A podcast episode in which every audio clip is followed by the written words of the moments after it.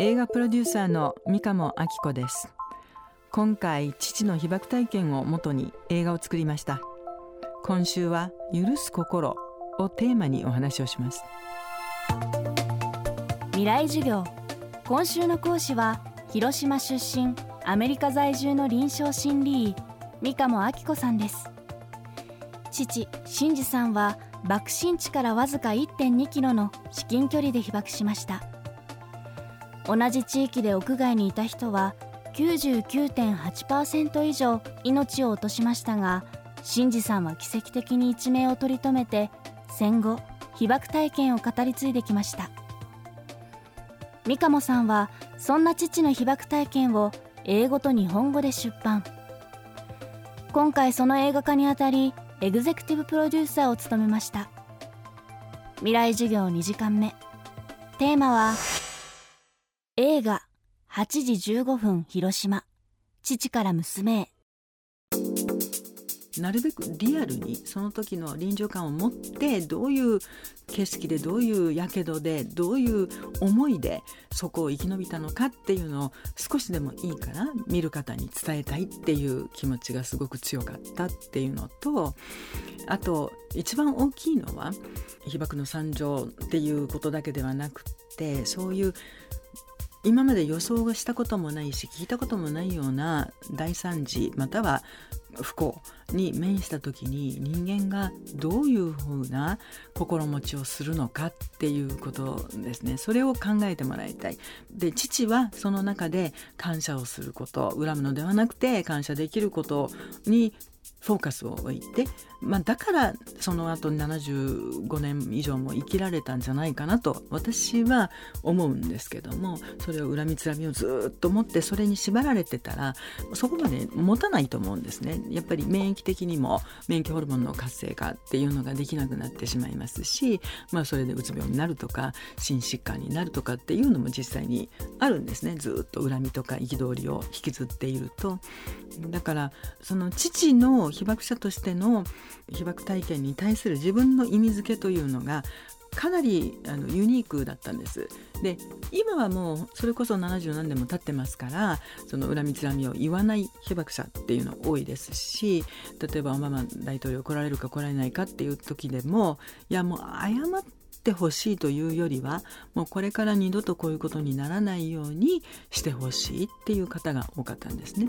でも20年ぐらい前まではうちの父は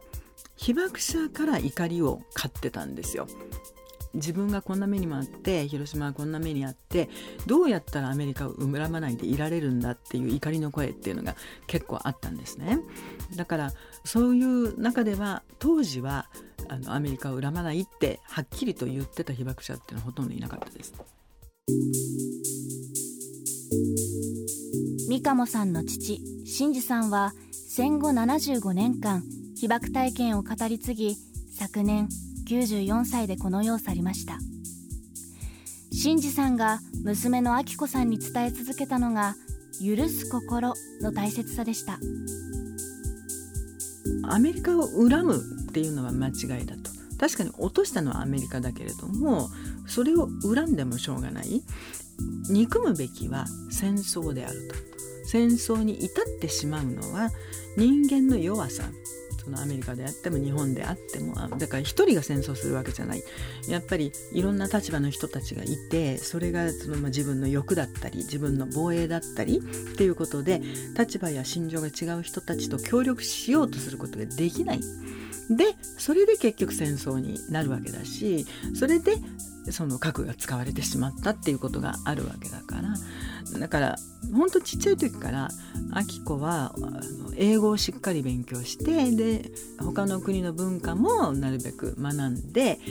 大きくなってどういう職業についてもいいけれども何らかの形で立場の違う人たちが手を取り合えるようなそういう橋渡しができるような人間になってほしいっていうのを小さい時からずっと言われてたんですよ。まあ、人間の考え方とか物事っていろいろあるんだけど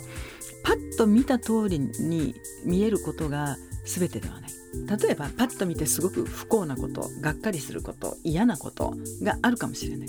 でも実はそこにはものすごく大きなチャンスだったり学ぶ機会だったりそういうことがなければこんな素敵な人と出会えなかったとかそういうことっていうのはたくさん隠されてるわけで、まあ、打ちひしがれるようなこととか腹が立つようなこととかっていうのは日常のね人間の中にいろんな形であると思うんですけれどもそれだけに集中するんじゃなくって何か今までは見えなかったことが見えるようになるかもしれないっていうのを頭に入れて人間として共存していくっていうのはどういうことか。例えば家族と仲良くするっていうのはどういうことなのか。お友達と何か協力してやるっていうのはどういうことなのかっていうこと。まあ生き方に関して何かこうヒントになるようなことが映画を通して得ていただいたらいいなっていうふうに思いますね。未来授業今週の講師は広島出身アメリカ在住の臨床心理医三鴨明子さん今日のテーマは映画8時15分広島父から娘へでした映画は現在東京新宿のケーズシネマほか全国で公開中です。未来授業明日も三鴨明子さんの授業をお届けします。